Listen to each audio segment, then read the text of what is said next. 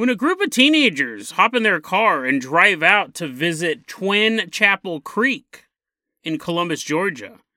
They have no idea they're about to come face to face with the Creek Freak. That's an awesome name. But isn't it awesome cryptid? We'll find out. We'll find out the Creek Freak. And then we travel to a shopping mall to meet a young boy out shopping with his family. When he does a dangerous and ill advised stunt, he suffers a horrible injury. Or does he? Today on Dead Rabbit Radio.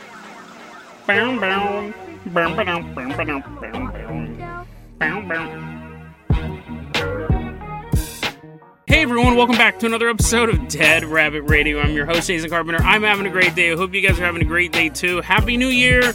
The year is now 2023 and things are going to be dope. This is going to be a good year. That is my prediction.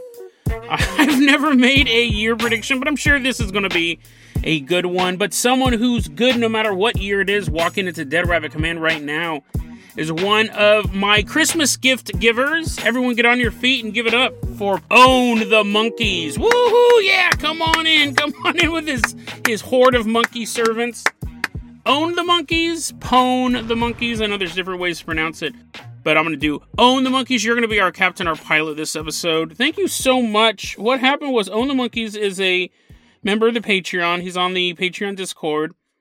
And recently I did an episode about something called the sympathetic alphabet. In short, it was you get some letters tattooed on your skin. You get the whole alphabet tattooed, not just not just the vowels. We did this episode where if you got uh, the alphabet tattooed on your skin, and I got the alphabet tattooed on my skin, and then peeled the skin off. Preferably, preferably, there's a doctor involved in this. You're not just trying to do it yourself with a butter knife. We each peel the alphabet off our own skin and then have it attached to the other person's. And then theoretically, we could send messages to each other no matter where we're at on the planet. Well, we still don't know if that works. I haven't had any volunteers I've had my alphabet tattoo, just waiting for you guys. Mason on the Discord found out there was a mysterious book. Because I said in the episode, I go, there's no information on this. It's very, very, uh, it's a well kept secret. There's very little information. I thought that could be because the powers that be are trying to hide it from us. I'll put the episode in the show notes. Well, Mason found out there's a book called The Sympathetic Alphabet by a Barbara Scissorlip. There's a chance I'm mispronouncing that last name, but maybe not. Barbara Scissorlip.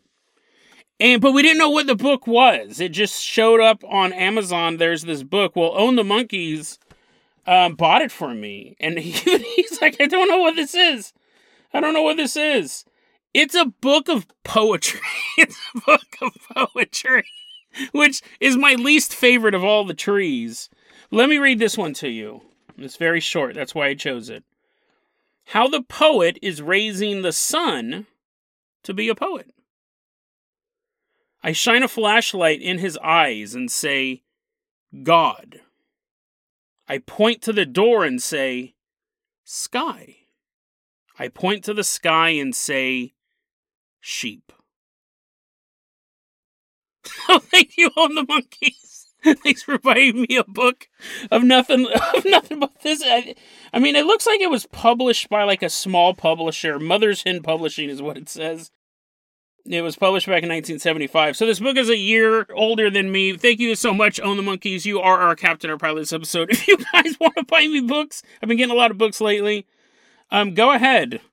Um, but just know that I'm not a huge fan of poetry. I will read this. I'm kind of curious. Um, but we'll see how far I get into it. But, anyways, that was a long intro. Thank you so much for the gift. Own the monkeys. Let's go ahead and toss you the keys to the Dead Rabbit dirigible we're going to leave behind Dead Rabbit Command. Fly us all the way out to Columbus, Georgia.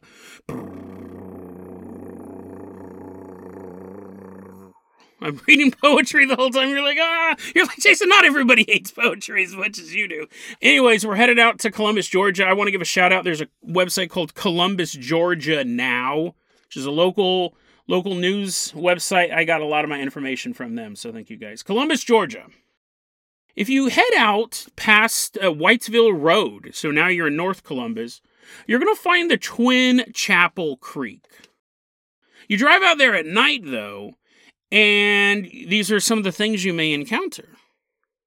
You're out there late at night, you're pulling up, and all of a sudden you hear, Ring around the rosy, pocket full of. that's, the, that's the CD you're listening to. You're like, oh, let me shut this off, let me shut this off.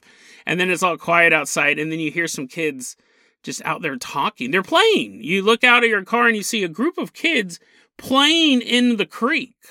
Now it's, you know, 8, 9, 10 o'clock at night. You're in the middle of nowhere. There shouldn't be any kids out here. These kids are having a good time. But then they all turn and they look at you and they go, Hey, you want to see our house? Come over here. We'll show you where we live. Come over here. Come on. Yeah. All the kids are like, Yeah, yeah, come over here. Come over here. Well, don't drive a bunch of kids in the middle of nowhere. We're trying to get you out of your car. I don't advise doing it. I don't advise doing it. Apparently, that's that's it. There's been no reports of people going with the children, which would make me think one of two things. One, the citizens of Columbus, Georgia are smart enough to not get out of their the rule the kids are telling me to. These phantom kids in the middle of nowhere. Either people are too smart to get out of their car or they did. They got out of the car and went to go see the kids, and we never heard from them again. That's a big thing with paranormal reports and UFO reports. Something to keep in mind is we only hear the survivor stories. We only hear the stories of the people who get away. We don't know how many times people go off on these paranormal investigations and these UFO encounters, and we never hear from them again. So it, does have a survivor bias when we look at stuff like this. Apparently, I was reading this and I go, oh, that's pretty fascinating. That's kind of spooky. They added this at the end of the paragraph. This would be something you'd want to let people know of right away. If you stop your car and the kids start going, hey, come over here, come over here, you cannot turn your car back on for an hour. Like your car won't start. You should include that should be your very first sentence, so people don't do that. They're like, "Hey, man, let's go out to Twin Creek Chapel." I read one sentence on a website. Let's go. I mean, maybe people read the whole website before they go out there, but so you don't want to shut your car off. You got to keep your car on. Kids will be telling you to come with them, and then you just drive away. It would be the best bet. If you shut your car off, then for the next hour, you're like, oh man, I'd rather get sucked into the infinite void than hear these kids keep yelling at me for an hour. This next one's a little grimmer than that one. I mean, I guess a bunch of dead kids is pretty grim, but this, this is this is worse. This is actually scarier and sadder. If you go a little bit farther down from, you're still in the Twin Chapel Creek area. Go down a little bit farther. There's a tunnel, and a, a tunnel or maybe a cave, but it's this opening.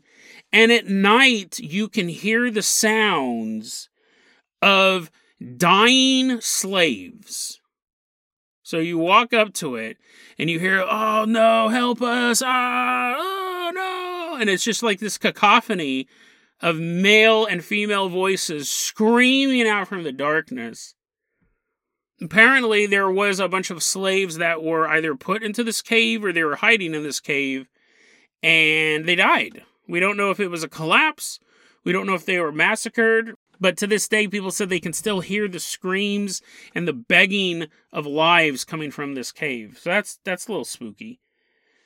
And then they're not asking you to come, and they're like, "Hey, come in the cave, man! Come in the cave, hang out with us."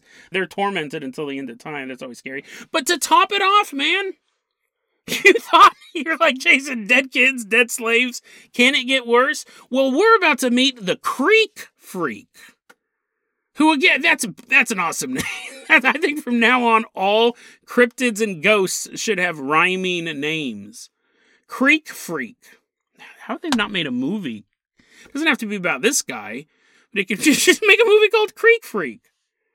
Anyways, the Creek Freak. If you are driving down by Twin Chapel Creek, you will see a clown sitting on the banks of the creek. Now, you might obviously be totally scared, right? Because clown I don't find clowns particularly scary, but if I saw one in the middle of the night in the middle of nowhere, sitting next to a creek. It's the scariest thing I've ever seen. Like a clown hanging out at a coffee shop, whatever. Going to a like a circus. I'm not gonna be scared of them. Creepy clown movies have never scared me. But a clown sitting in the darkness is terrifying. However, you shouldn't really be afraid of this clown because he's openly sobbing. Jason, that's actually kind of creepier. I wasn't scared of clowns until now. You walk out here, you drive out here, your car broke down because of stupid kids. You got an hour to kill, so now you're just kind of walking around the area. You may, they call him the Creek Freak. And to be fair, only one person called him. I did a ton of research on this. And I was like, Creek Freak, that's awesome. And then as I was doing all this research, I go, oh, it's just this one group of people, but we're going to make it stick. We're going to call him the Creek Freak as well. No, normally they just say he's a sad clown. But Creek Freak sounds so awesome. He's he's not freaky at all. He's like having horrible human emotions right now. Anyways, this clown, this Creek Freak, is sitting next to the creek and he's openly sobbing.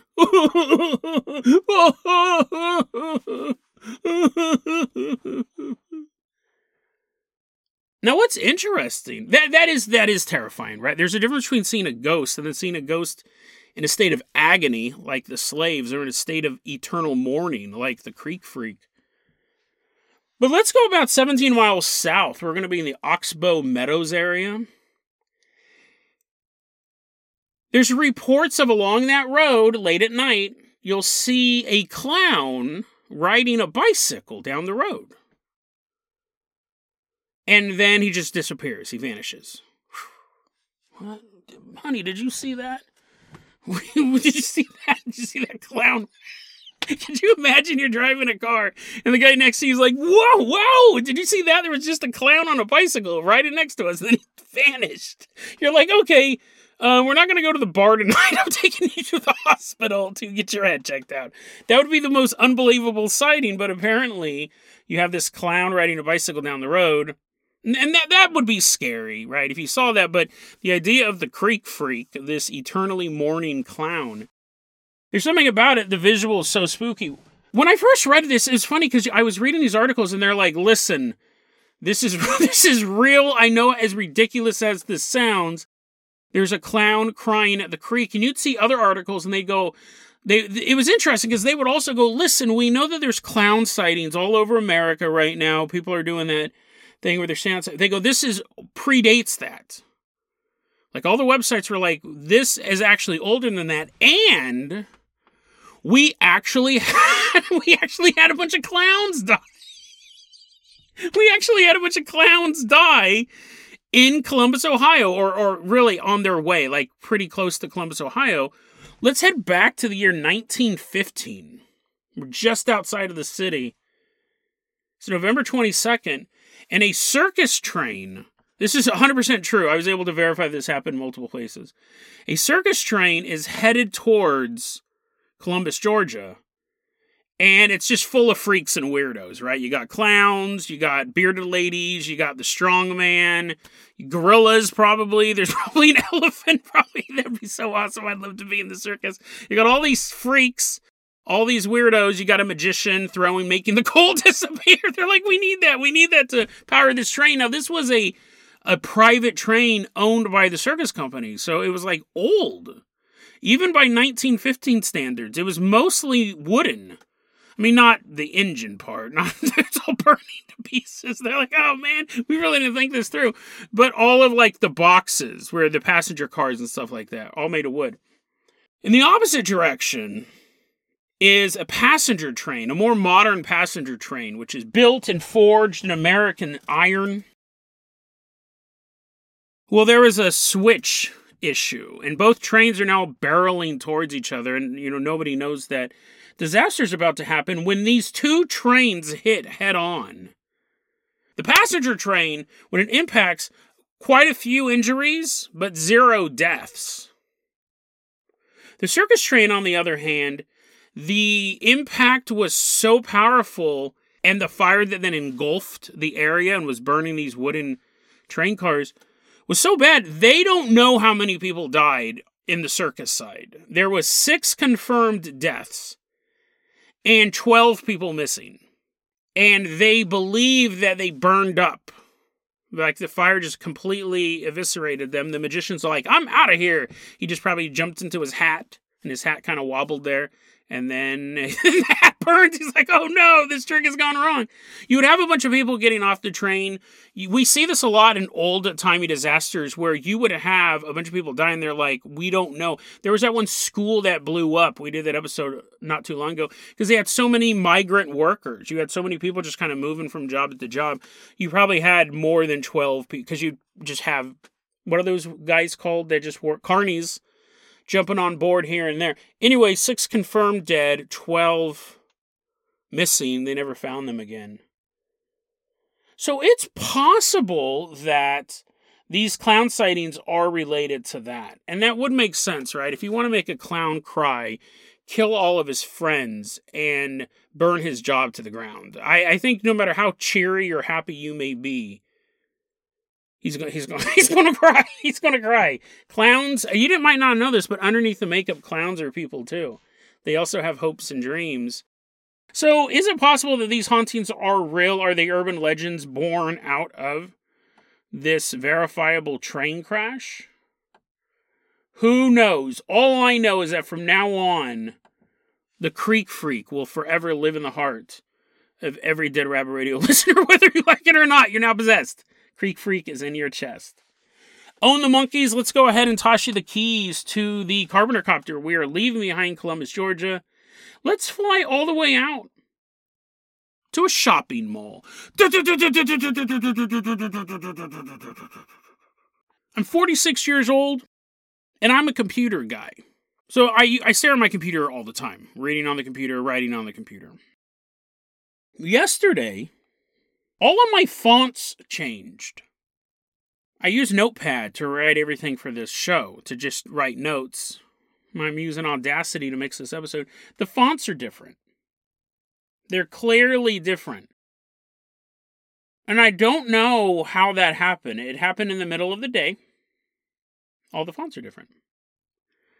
But the longer I look at them, the harder it is for me to tell that they're different.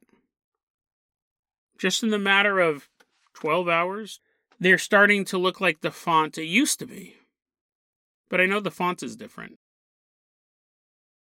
We're in the shopping mall because we're going to meet this guy. Online, he goes by the name Existing Session, but we're going to go ahead and call him Jerry. Five, six years ago, Jerry was around the age of eight, eight years old. So Jerry's only 14 now.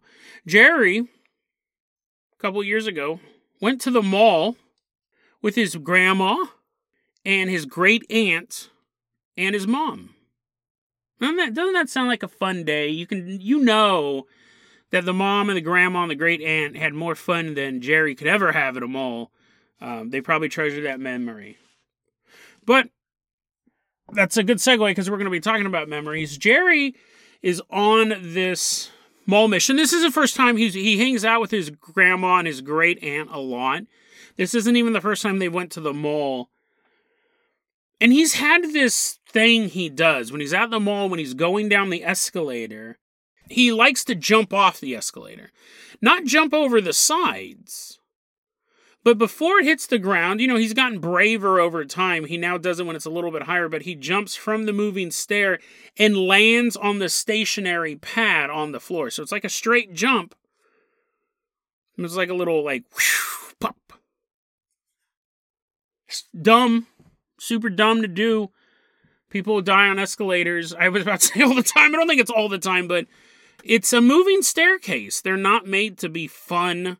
It's not a setup for some sort of adventure. I come across an article maybe once or twice a year about someone dying on an escalator, jumping off an escalator, sliding down the escalator, falling off an escalator. So it does happen. So you shouldn't be goofing off on one, basically. But anyway, so Jerry is on this escalator. Whee! He does this jump. And he goes, it's he doesn't want it, it's kind of high. He, this isn't the first time he's done it.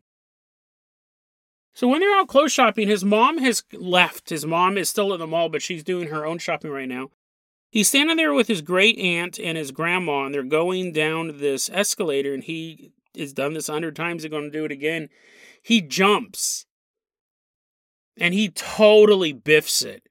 He falls down so hard right on that stationary pad. For whatever reason, the jump didn't work this time. But not just that, when he fell down, he's basically right in that little tiny gap that's designed so no human body part can go in, but you're not supposed you're not supposed to lay down on it either. Where the escalators the escalator stairs disappear into the bottom to begin their trip back up and just the solid metal plate. So it's basically like, I don't know, maybe a quarter of an inch, probably smaller, of solid, unmoving metal, and then constantly moving metal with those little teeth on it. He lands right in that gap, and in an instant, it shreds the flesh right off of his right shin. Like he just feels it get torn away. And he is completely in shock. Like the pain level when I mean, first off, he was doing the jump. He's probably pretty euphoric. He lands, and then they just that escalator goes, just takes the skin right off of his leg, and he doesn't feel anything. Like he's instantly going into shock. It's so painful, and he's kind of just laying there. Hopefully, maybe he moved at least a couple inches. It's all yum yum yum. Escalator's eating him up. He's laying there. He can't doesn't know what to do. He goes, I didn't feel it at all. I just was sitting there and he goes, My I started to black out. Like it was that bad. My vision starts to fade. I'm losing my senses. He goes, I remember my grandma, my great aunt standing over me.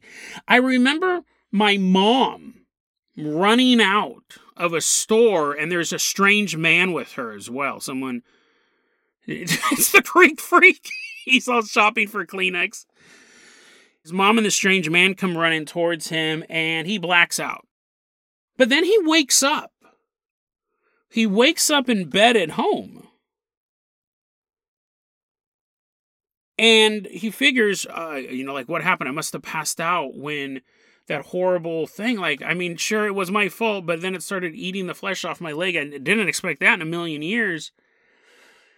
And he looks down and his right leg, perfectly normal. What? Just kind of sitting there in bed, and he goes, That must have been like the craziest dream I've ever had.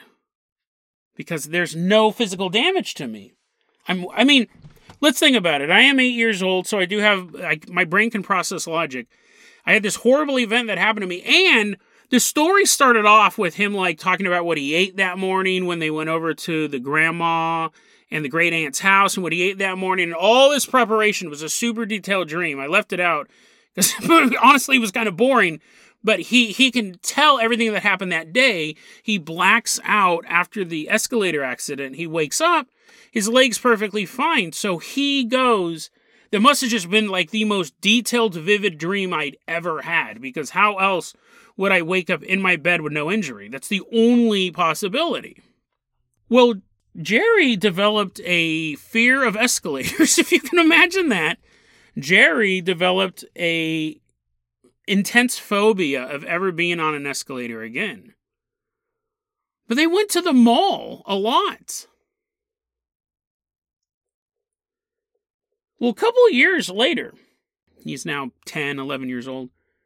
Jerry's at the mall with his mom, and you know they're to take the escalator to go up. And he's like, "Oh no, mom, can we like, can we take the stairs?"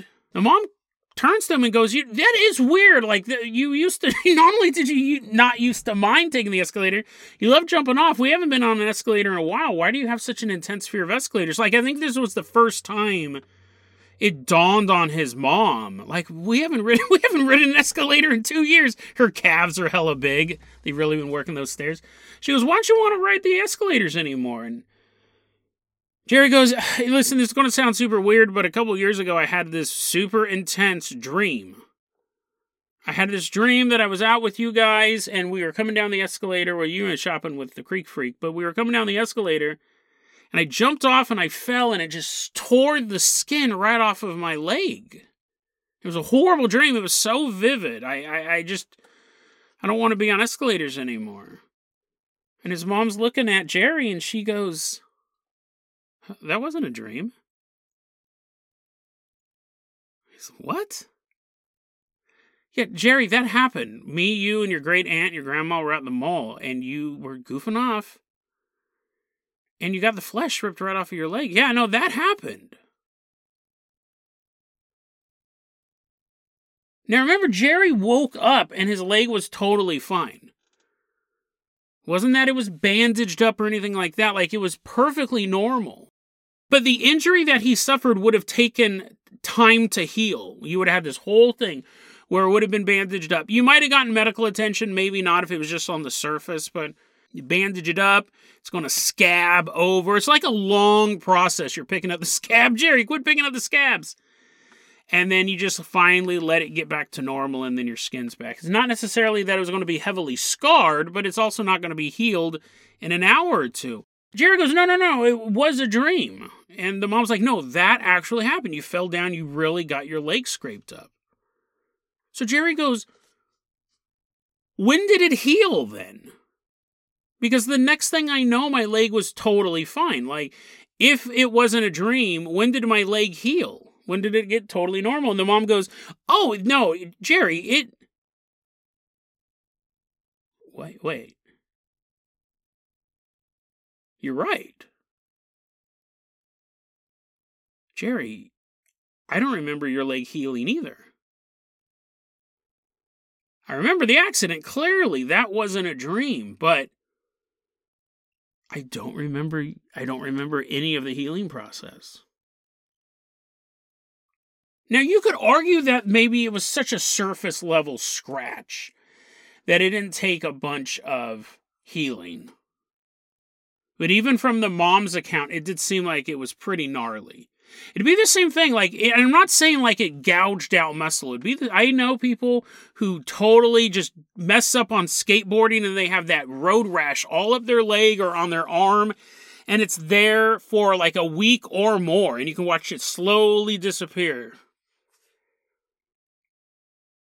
It's not an instant thing. I mean, at the very least, I would compare it to a case of road rash.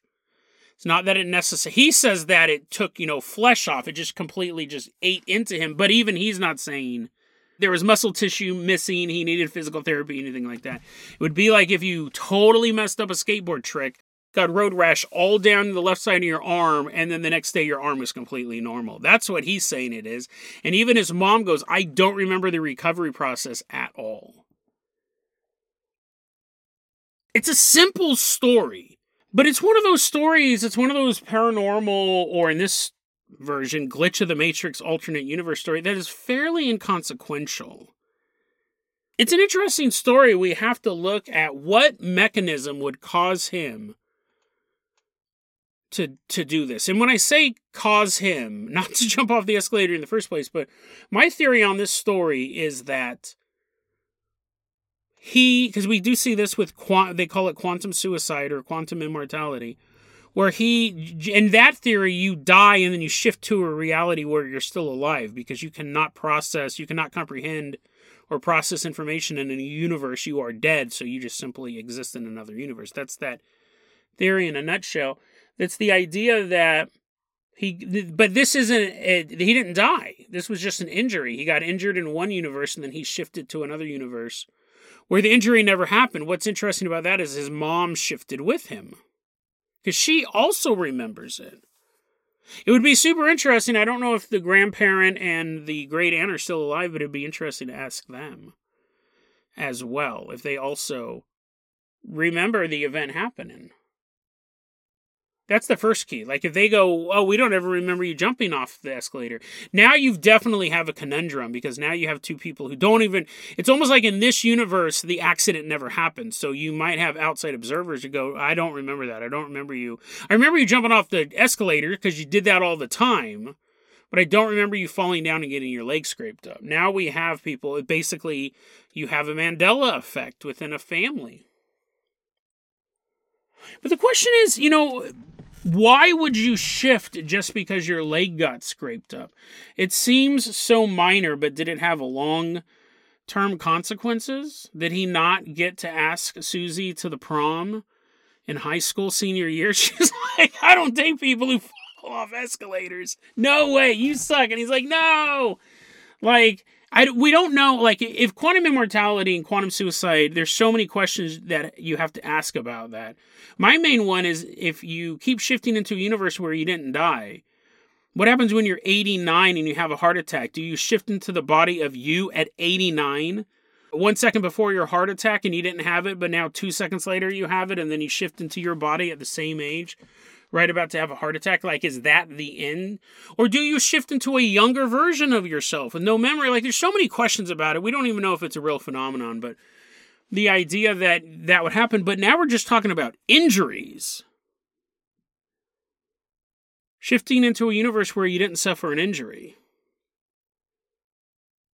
I had a buddy a long time ago, worked for this call center. Super nice guy.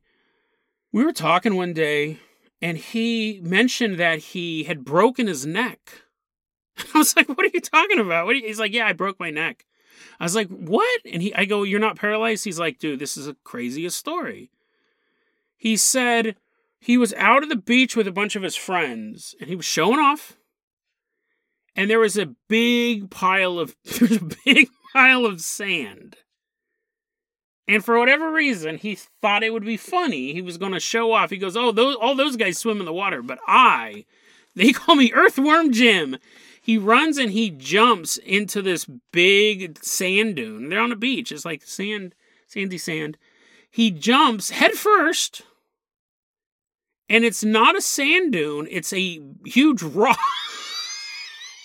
it's a huge rock with a coating of sand over it. And he goes, I jumped into that sand dune head first and my neck broke. And I just fell down. Like he's just laying on the ground. Ah, just screaming.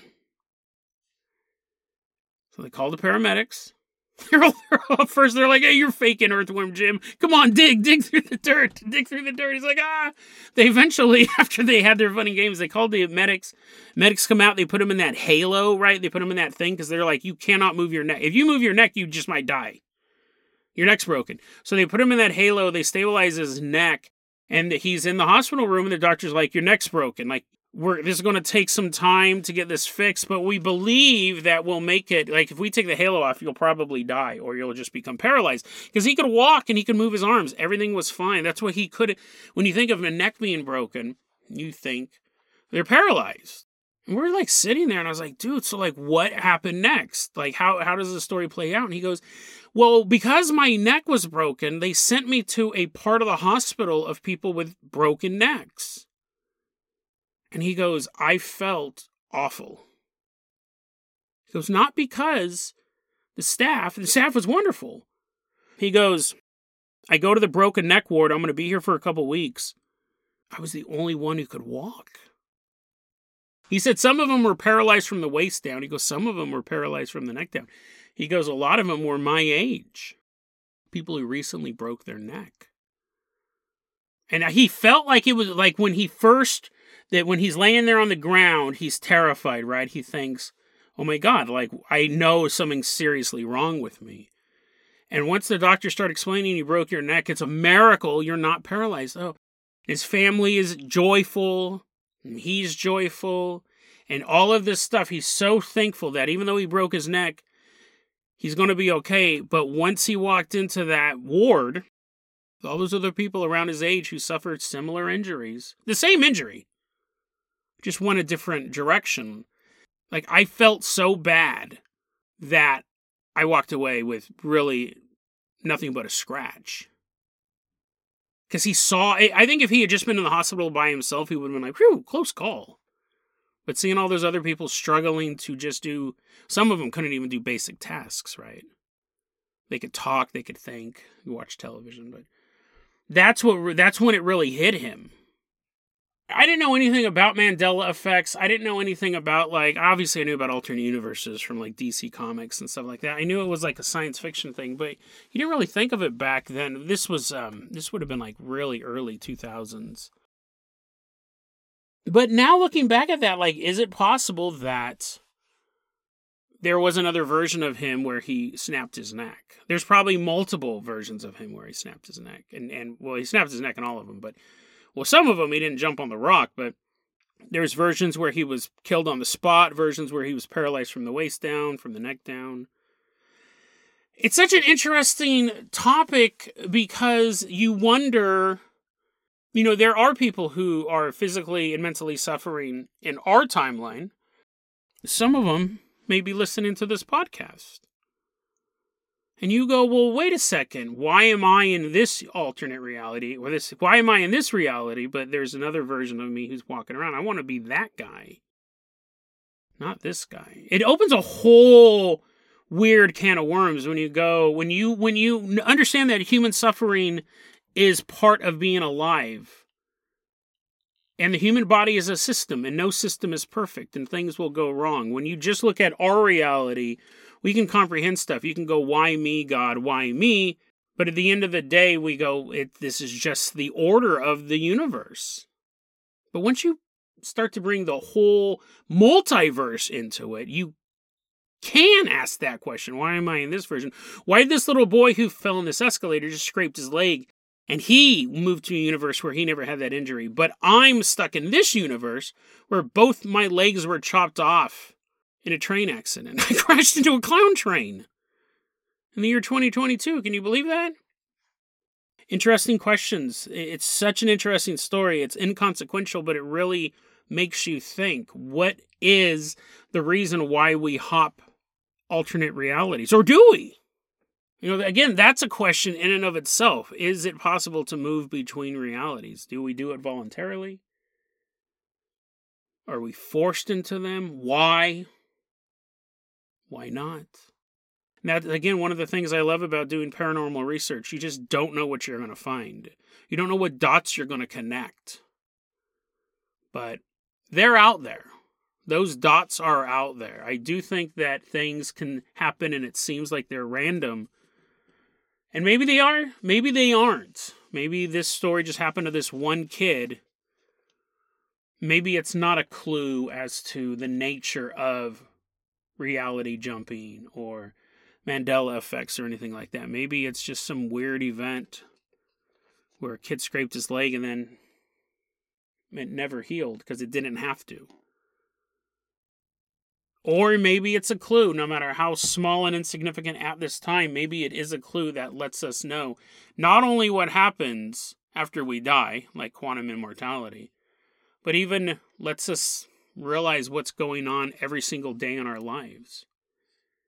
It could be something as dramatic as dying and then switching to a reality where you never died.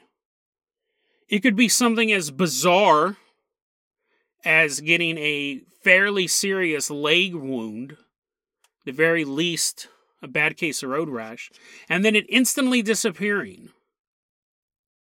And nobody knows how it healed up. Or it could be something as insignificant as the font changing on your computer, almost right before your eyes. If we can figure out what causes people to switch to an alternate reality. Not through death, but through these other bizarre minor events. If we can figure out that mechanism, then maybe it would be us who makes the determination to switch to the other reality, not fate or tragedy. It would be us. If we can figure out what's causing it, we can control it and if we can control it.